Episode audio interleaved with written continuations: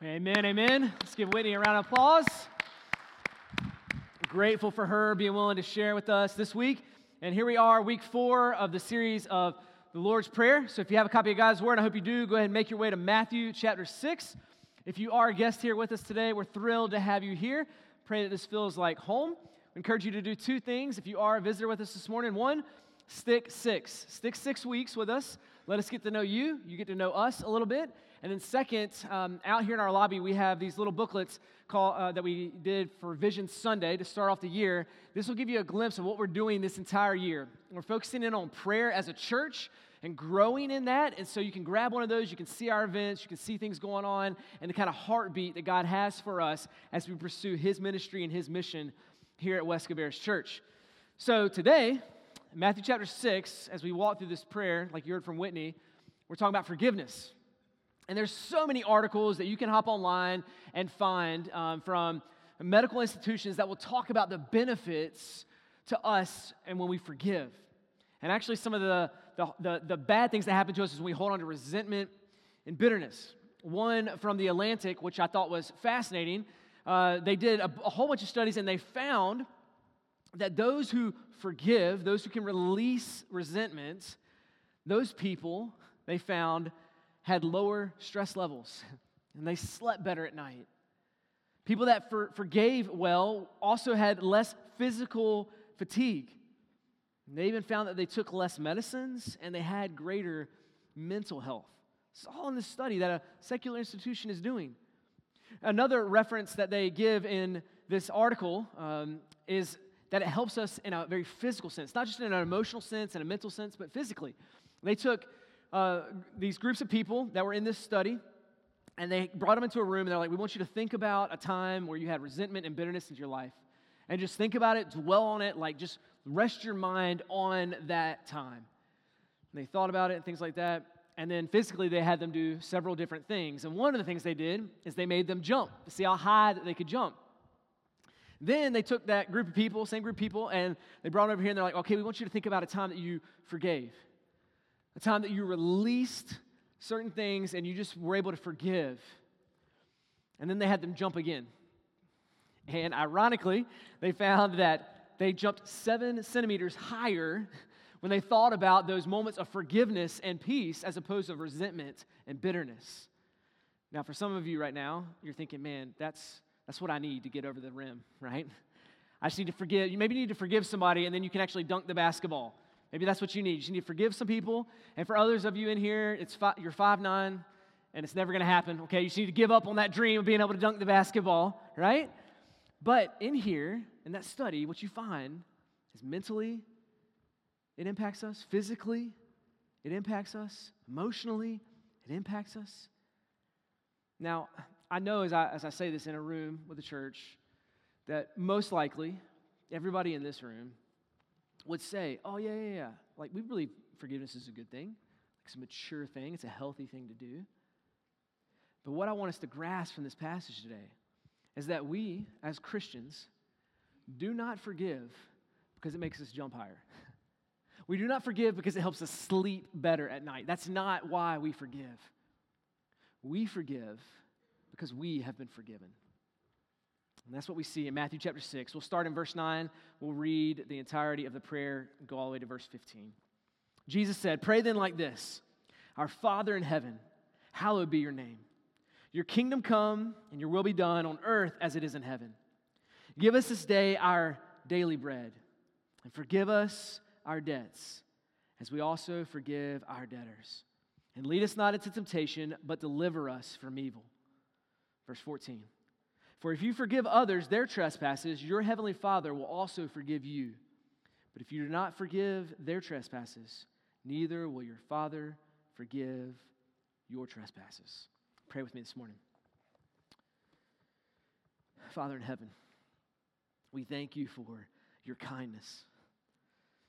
Your word says that your kindness leads us to repentance so that we could find forgiveness.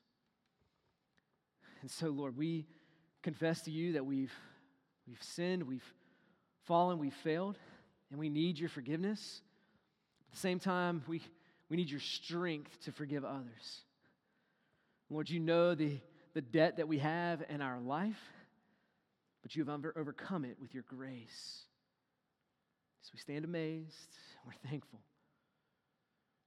Lord, I want to pray for those in the room right now who simply think your grace cannot overcome the size of their guilt or their sin. Thank you, Lord, that your word says that where our sin abounds, your grace abounds much more.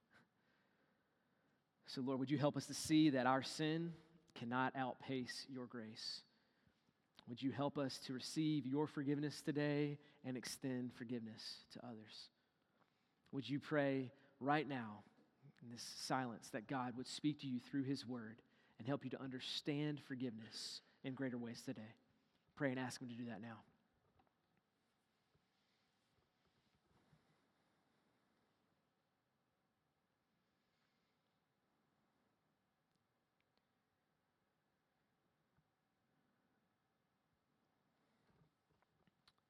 Would you also pray for me as we look at God's word and as it speaks to us about forgiveness that it would be pleasing to Him and profitable for you as we walk through His word this morning?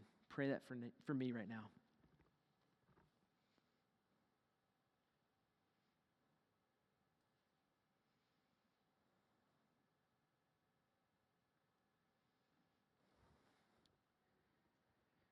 Lord Jesus, we are, we are prone to wonder and you're prone to pursue us. So, would you pursue us today to help us find forgiveness in you and also to be forgiving people? It's in your name we ask. Amen. All right, we're going to focus primarily on verse 12 and then 14 and 15. And I want to kind of sum up those three verses and everything we're going to talk about today in just one simple statement. You're going to see it on the screen. It's this Forgiven people, forgive people. Forgiven people, forgive people. So let's break that into two. We'll do just two different things this morning. First, let's look at forgiven people. Forgiven people. Jesus desires for us to understand, as he gives us this model prayer, that we need to be forgiven. And at the beginning of verse 12, there's a word there that's important. It says, and. And. And the reason why that's important is because it's connecting it back to verse 11, which we talked about last week. Give us this day our daily bread and forgive us of our debts. Now, the reason why that's so important is because if God was to, to supply to us our daily bread and everything that we need, the clothes on our back, the food that we eat, the daily provision that we need, if He provided all of that for us, and yet we did not have pardon, then we would be like an inmate on death row, having a good meal, having nice clothes given to us, and yet we knew we would know that death is waiting for us. So Jesus is saying here, it's not just about our daily bread and our physical needs, but we have a spiritual need, a deep spiritual need to be forgiven. And so, yes, provide for us our physical need, but would you forgive us our debts? Forgive us. This is important. We have to grasp that we need to be forgiven. This is where forgiveness is going to start. You can never, you'll never extend forgiveness to somebody else until you have realized you need forgiveness yourself. That's why Jesus says, Forgive us our debts. Our debts. This is something that you should make personal. We should make this personal. Our debts. This is your debts of sin and wrong, and my debts of sin and wrong. This is Ryan's debt has to begin with us truly understanding our need for forgiveness from God. Now, every single one of us need this. Every single one of us. And throughout Scripture, it'll say it over and over again. One that you might be familiar with, one of my favorites, Romans chapter 3, verse 23. For all, all, that's every one of us in this room and online, every single one of us, all have sinned and fall short of the glory of God. This is the debt that Jesus is talking about. That we have sinned, we have missed the mark, we have fallen short of the glory of God. Now, you might be really familiar with this, and this might seem a little ethereal to you. The glory of God, I'm falling short of that. What does that mean? Practically, how did I do that? Like, how did I fall short of the glory of God? How did I get indebted to an eternal God in this way? I encourage you, we don't have time to go through it all right now because they're long chapters, but write it down. Go back to Jeremiah chapter 2 and chapter 3. In Jeremiah chapter 2 and chapter 3, God's going to talk about how his people have wandered away from him. And he's going to talk about very specific things that they've done in that time and in that culture that have shown that they have fallen short of the glory of God. But there's several things that God does in Jeremiah 2 and 3 that I find fascinating and comforting. First, God gets extremely vulnerable with his people who have wandered away from him, who have fallen short of his glory. And he says, Please tell me how I've wronged you. Where has my glory failed you? Where have I not provided for you? Where have I not cared for you? And God opens himself up to his people and he says, Where have I bored you? Where has my glory not been enough for you? And he asks them that. And then the rest of the chapter, he starts to get really specific. He talks about things like this, where God will say, You've not honored my holiness.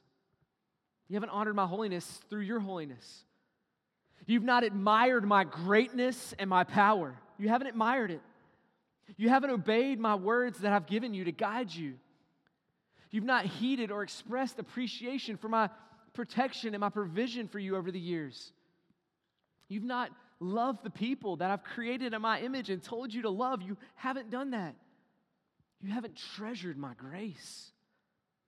You've not trusted in my faithfulness. You've not believed in my promises or respected my justice. You haven't even pursued the pleasures that I have offered to you that will satisfy your heart. This is what it means to fall short of the glory of God. All of these ways that those people faltered and failed are the ways that we falter and fail when we don't trust God, when we aren't faithful to God, when we don't admire His, his greatness, when we don't trust in His faithfulness, when we don't appreciate His grace to us. All of these are ways that we're falling short of the glory of God. You see, we have a debt before us, and it is miles deeper than our ability to see and understand. But it's real. It's real. Ezra in Ezra chapter 9 says this Our sins, our iniquities have risen higher than our heads. Our guilt has mounted up to the heavens. It's mounted up to the heavens. It's far greater than we realize. Our debt goes far broader than we want it to. Now, when we feel that guilt and that sin and that weight in our lives, when we feel that, we will try to cure it or excuse it in a number of different ways. You see, the, the law of God is written on our hearts, the things that we know are right or wrong. And when we don't live up to those standards, we will try to outrun that guilt that we feel. We'll try to outrun the sin that we have. That's why Proverbs chapter 28 says, The wicked flee when no one pursues them. Why? Because they have a sense of, of guilt and shame for the wicked things that they've done, and so they run when nobody's pursuing them. And some of you know what that's like to run when nobody's chasing you. You run from, from relationships because those relationships that you've broken remind you of the guilt that's in your heart. Some of you, you run from certain people because you know that person is going to remind you of a time that you failed or faltered. Some of you run from certain circumstances because you know those circumstances are going to put you back into the place again where you feel the weight of your guilt. And so you try to outrun it. The problem is, we can't outrun it. We cannot outrun our guilt and our sin and our shame. It rises above our heads, it extends to the heavens you and I can't outrun something that we carry with us. We can run and we can run and we can run, but it's not going to fix the problem of the sin guilt that's in our hearts. So if we can't outrun it, the next thing we'll do is we'll try to numb it. We'll try to numb it. We'll numb it with things like food or shopping or working or entertainment or sports or just the sheer busyness of life, if I just keep up the pace and I don't let my mind pause and be still for a moment, then I can just numb the pain. I can just numb the shame and the guilt and the sin. But the problem with that option is it doesn't fix anything, it doesn't heal anything. It doesn't repair what's been broken. It doesn't fill that void that we have in our heart for the forgiveness that we need. Jesus is telling us pray that God would forgive you. And we try to run away from it, try to numb it, or we'll try to cleanse it ourselves. See, that's, that's the reason why some of you are here today, or some of you are watching online. You got a sense of guilt or shame of something that happened this last week, and you're like, all right, we got to go to church tomorrow. We got to try to tilt the, the scales back and balance everything out and try to cleanse some of this guilt that's on me, so I'm going to go to church to, to fix that. But our good works cannot, cannot wash away our guilt. They can't. They can't wash away our shame. Can't do it. It would be like us taking a, a glass of fresh water going to the beach and throwing into the ocean and be like, ah, great, now it's fresh water. No, no, that's still salt water. Well, I'll go get another cup and I'll come down here, fresh water, and I'll dump it in there, and another cup and I'll dump it in there. And still, it's full of salt, right? Because we cannot remove the salt from the ocean, it's there. We cannot remove the guilt and the sin from our lives by tossing in little good works here and there. Scripture teaches us we're not saved by good works. We're saved by works. It's just not our works, it's the works of Christ, Him alone. So if we can't outrun it, we can't numb it enough, we can't cleanse it through our good works, what we'll do is we'll start to redefine it. We'll start to redefine what is right and wrong. So we'll look at our culture and say, well, culture says this is right, so it must be right, so it's okay for me to do this. Or we'll, we'll look at our feelings and say, well, this feels right, and so it must be right. And so we'll start to redefine the, the guilt that we feel in our heart in order to try to justify the things that we are doing. But God's word said that His law is written on our hearts. We cannot erase the law that is sown upon our hearts with writing a new one. We Can't do it. We can't. We need forgiveness of our debts. Jesus doesn't just pray this prayer so that we would know that we are sinners in need of salvation. He doesn't just pray this that we would know that we need to be forgiven. He's showing us the way in how we can be forgiven. So, how do we come in contact with this grace? that can stop us from running, running away or numbing or self cleansing or redefining truth. Jesus says we pray. We pray. That's how we experience this grace of forgiveness. It's through confession. Confession. 1 John chapter 1 verse 9 says this, if we confess our sins, he is faithful and just to forgive us of our sins and cleanse us from all unrighteousness. Jesus saying, Come before me and pray. Pray that your sins will be forgiven, and they will be. We've got a promise in God's word. If we confess our sins, He is faithful and just to forgive us of our sins.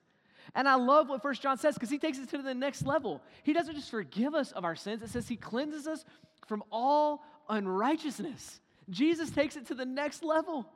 See, our access point for us to receive the forgiveness that our souls need and long for comes through prayer to our Savior Jesus Christ.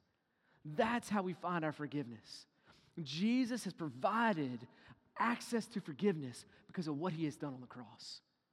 How he took our shame and our guilt in our place on the cross.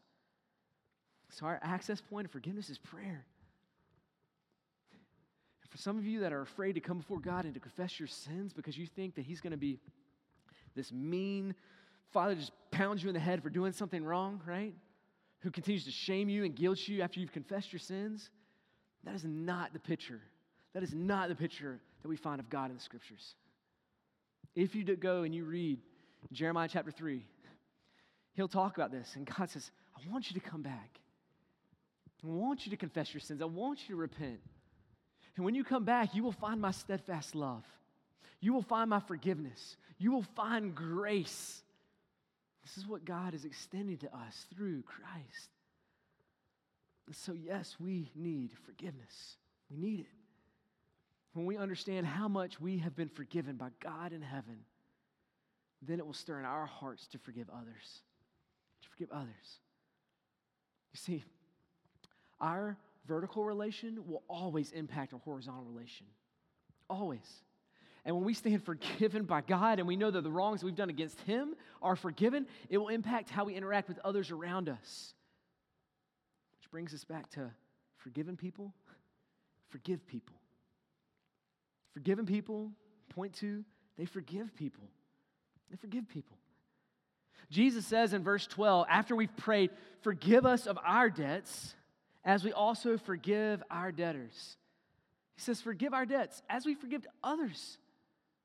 And then, just to clarify it, he's going to circle back in verses 14 and 15 and say the same thing. You got to think this is important, right? Jesus gives us this model prayer that you see kind of sectioned out in your Bible. And then, once that model prayer is done, he circles back in verse 14 and 15. He's like, hey guys, just in case you missed this, let me double down on this. Let me double tap this so that you understand what I'm saying how important forgiveness is. And he says it again forgive others their trespasses, as your heavenly Father will also forgive you. Now, do not misunderstand what Jesus is saying today. Please don't. Because if you misunderstand what Jesus is communicating right here, then you will miss forgiveness completely. Jesus is not teaching you, and he's not teaching me the way we earn God's forgiveness is that we forgive people. If I forgive enough people, then God in heaven is going to forgive me. That's not what Jesus is saying. It's not what he's saying. What Jesus is saying is that forgiven people forgive people. Those that have been shown grace, show grace. That's what he's saying. Now, still, we might read this and, it, and it's a little confusing to us it was for the disciples at this time. When they heard Jesus teach on this and share this, they're going to circle back at this later on in Matthew 18. You can turn there if you want to. We're going to spend a little time in Matthew 18 right now.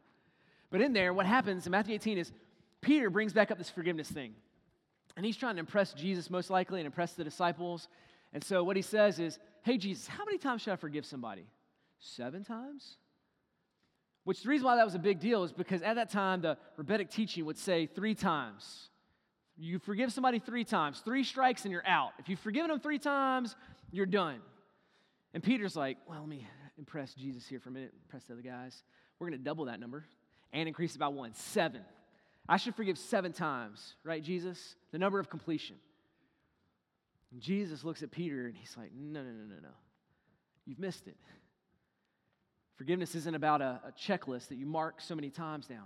And so Jesus says, No, you forgive seven times 70 or 77 times. We don't know exactly because the translation of that language is a little hard to make. But the point is this it's not about counting. It's not about making a list and adding up all the times that somebody's wronged you and be like, okay, I've reached the limit. So, to help the disciples understand that and to help us understand that, Jesus tells a story, tells an illustration, has three scenes to it. Matthew 18, he says, first scene is this there's a king. And there's a king who has people that owe him debts. And so he's bringing in all these different people that owe him debts. And one of the guys that he brings in owes him this massive debt 10,000 talents. And what's interesting is that would have shocked the crowd at that time. I mean, would have floored them.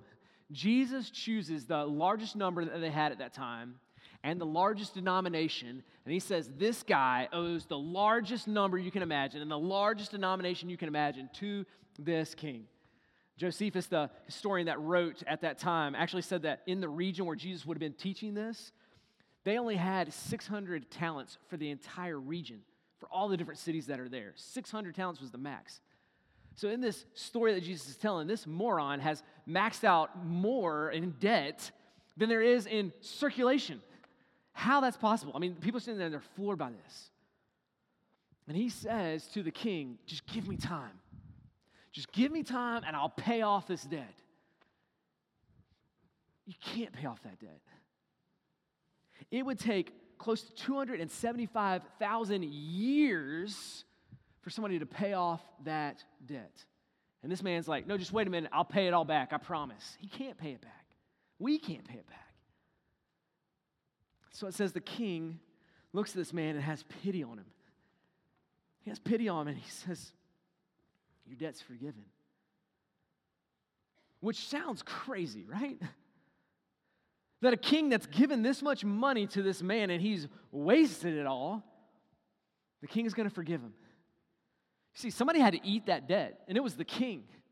And that sounds crazy that the king would eat the debt for that man, but at the same time, man, doesn't that make you want a king like that?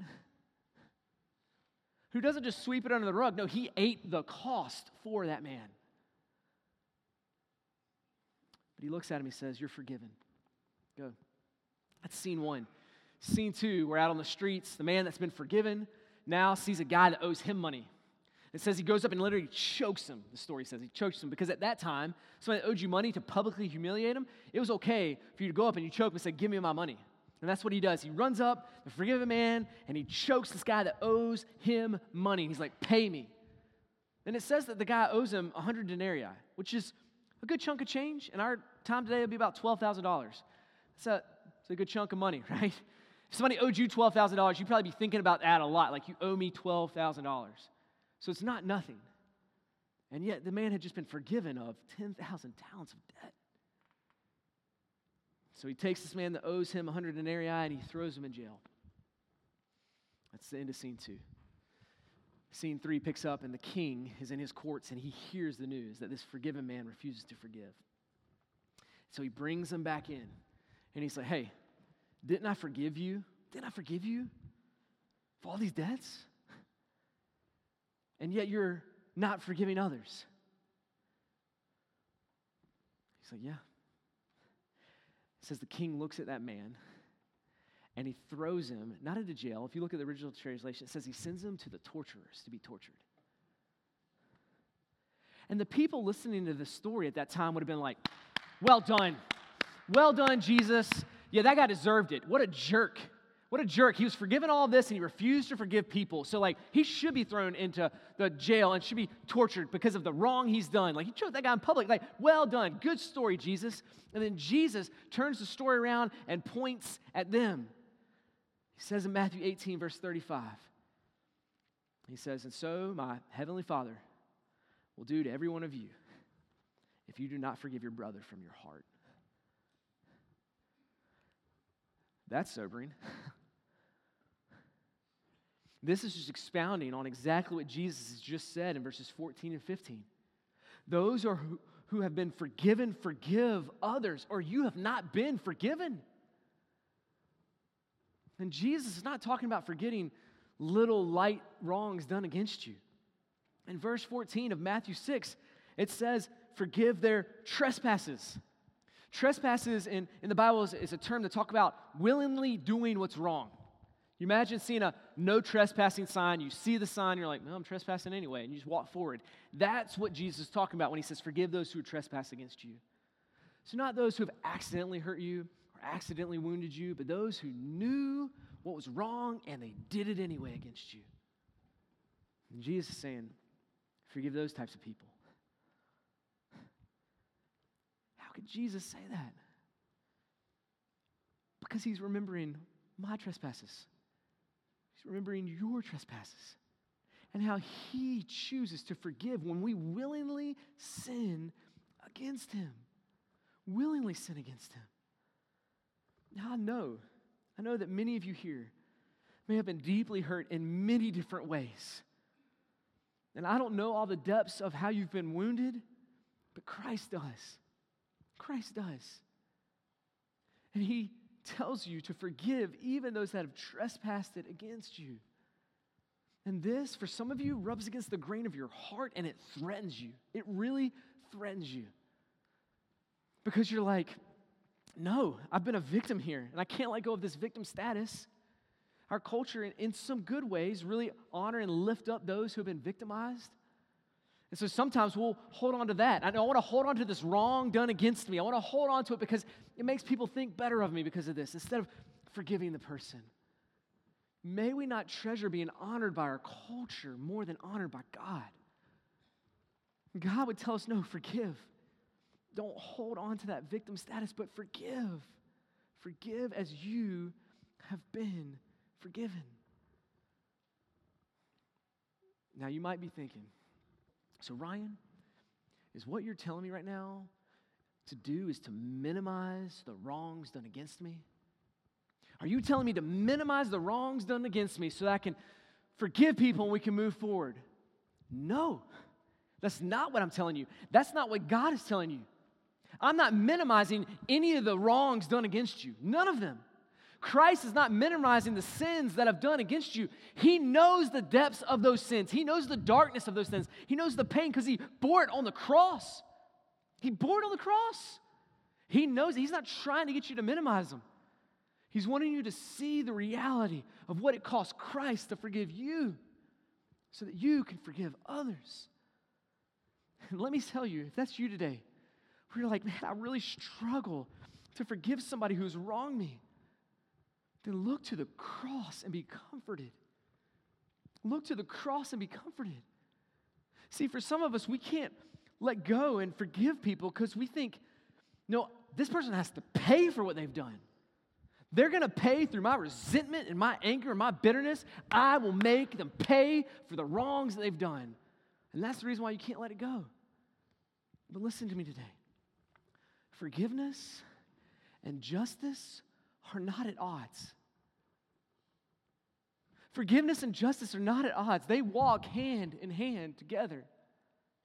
If you're afraid if I forgive this person, then they're just going to get away with their wrong. No, every wrong that we have done will be pulled before the King of Kings, before his throne. Every one of us will, will give an account for the sins that we've done, the things that we've done wrong. See, the debt isn't just to us, it is to our Father in heaven when people have sinned against us. See, nobody gets away with wrongs. God doesn't just sweep stuff under the rug. No, wrongs will be paid by that person in hell or by Jesus on the cross. But no one gets away with anything. Now, this should give comfort to your heart. The divine justice of God. God says, Vengeance is mine, it's His. It's not your job to bring vengeance on somebody. It's not your job to have resentment and bitterness in your heart. No, you look to Christ. Be comforted because He is a just God. He is a just God. Now you might sit here and think, Ryan, I, I still don't think I can do that. I don't have enough power. I don't have enough might. I don't have enough strength to forgive in this way that you're asking me to forgive, that, that, that Christ is calling me to forgive. Good. I'm glad you're saying that because you can't. Those of you that have tried to forgive in your own willpower and your own strength, you will fail time and time and time again. What you need is the power of God in you. What you need is the strength of God in you. What you need is His Spirit to help you forgive. Corrie ten some of you may know uh, who she is, but great biography. Would encourage you to go buy a copy. You can find it on Amazon and read it. She's a survivor of the Holocaust. Uh, her story is really interesting. Her family were helping to protect Jews and get them out of the city, keeping them safe.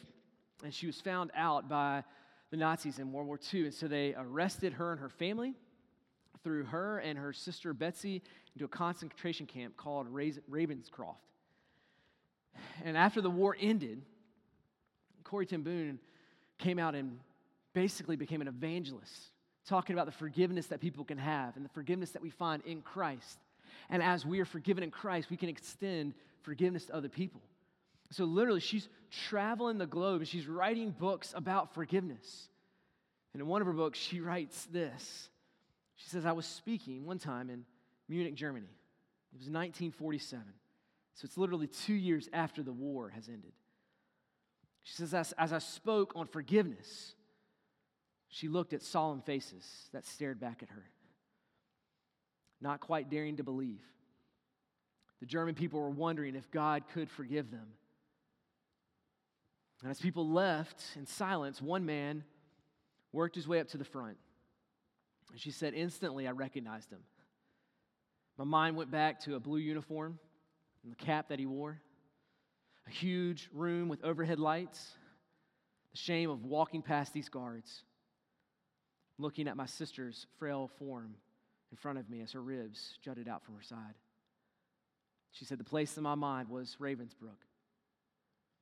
The man who was walking towards me was one of the guards. She said, I remembered him, his face. the swing of his belt, I was face to face with one of my captors and my blood froze. He said, A fine message. How good it is to know that what you say is true, that sins are at the bottom of the sea. He extended his hand. She said, I didn't take it. I, who had wrote so freely about forgiveness, fumbled with my pocketbook rather than to take his hand. He continued. You mentioned Ravensbrück in your talk. I was a guard there, but since then I've become a Christian. I know that God has forgiven me for the cruel things that I did, but will you forgive me? He extended his hand again. She said, I stood there, whose sins had been forgiven again and again, but I could not forgive. My sister Betsie had died there. She said it could not have been many seconds, but as he stood there with his hand extended, it seemed like hours. I was wrestling with the most difficult thing I had to do, but I had to do it. I knew it. Not just was not because it was commanded from Jesus, but from my daily experience as I had worked with victims of Nazi brutality, those that refused to forgive their, their, their former enemies, became invalids. It was simple and it was horrible. But I stood there and clutched the coldness of my heart and I prayed silently, Jesus, help me. I can lift my hand, but you must supply the feeling. So, woodenly and mechanically, I thrust my hand into his, and he stretched his to mine. And as I did, an incredible thing took place. A current that started in my shoulder and raced down my arm and joined into our hands. A healing warmth flooded my entire being, being and brought tears to my eyes. I said, I forgive you, brother. And for a long moment, we grasped each other's hands former guard, former prisoner. I had never known the love of God so intensely as I did right then. Even so, I realized it was not my love. I tried. I tried to forgive, and I didn't have the power. It was the Spirit of God in me that allow me to forgive. We forgive because we have been forgiven. Church family, we remember this truth that we have been forgiven as we come to the Lord's Supper now. As we take this bread and as we drink this cup, we're remembering the cross. We're remembering how Christ has made a way for us to be forgiven.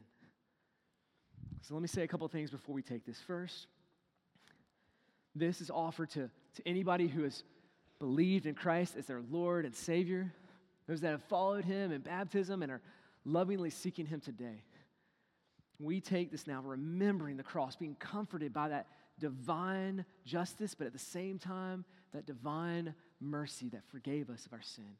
So if you know Christ, take this now with great, great joy, the forgiveness that you have. For others of us that don't know Christ, God would say, actually, don't take this.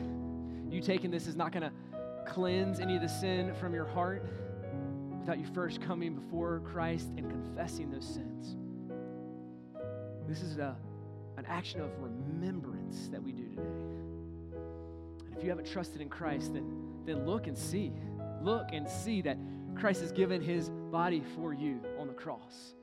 He has shed his blood that you could confess your sins and be cleansed of your sins and all of your unrighteousness.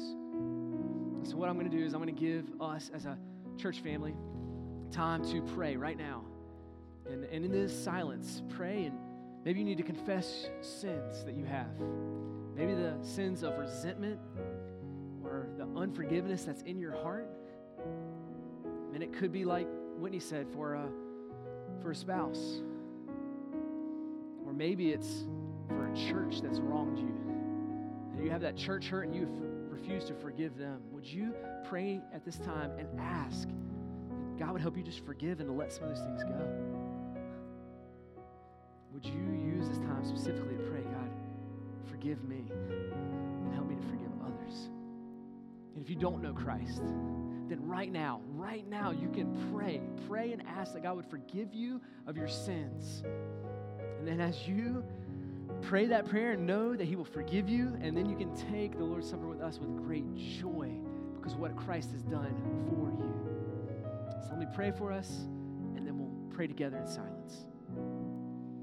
Father, we thank you.